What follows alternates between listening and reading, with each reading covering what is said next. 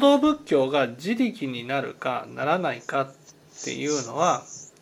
それは一人に全知識がいるかいらいないかっていうことで決まるわけですよね。その全知識はねその善はやらなければならないって解かないんです。なぜかっていうとやらなければならないものになってしまうとその形だけになっちゃうんですよ。大事なのはですねそのやることじゃないんです。ここがね本当にすごく大事なことで善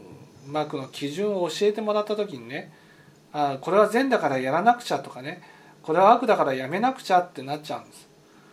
だけどそうじゃないんですよ。そうじゃなくて善悪の基準を教えてもらった時にその物差しに合わせて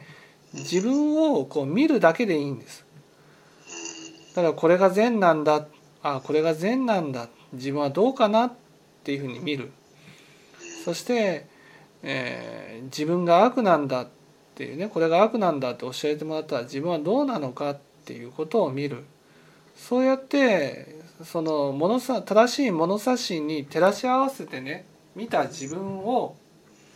そのまんま受け入れるだけでいいんです。これを証券っていうんですよ。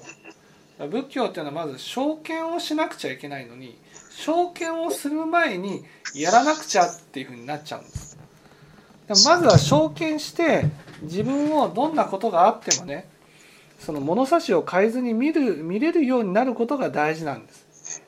発祥度の一番がそれそれですよね。そうそう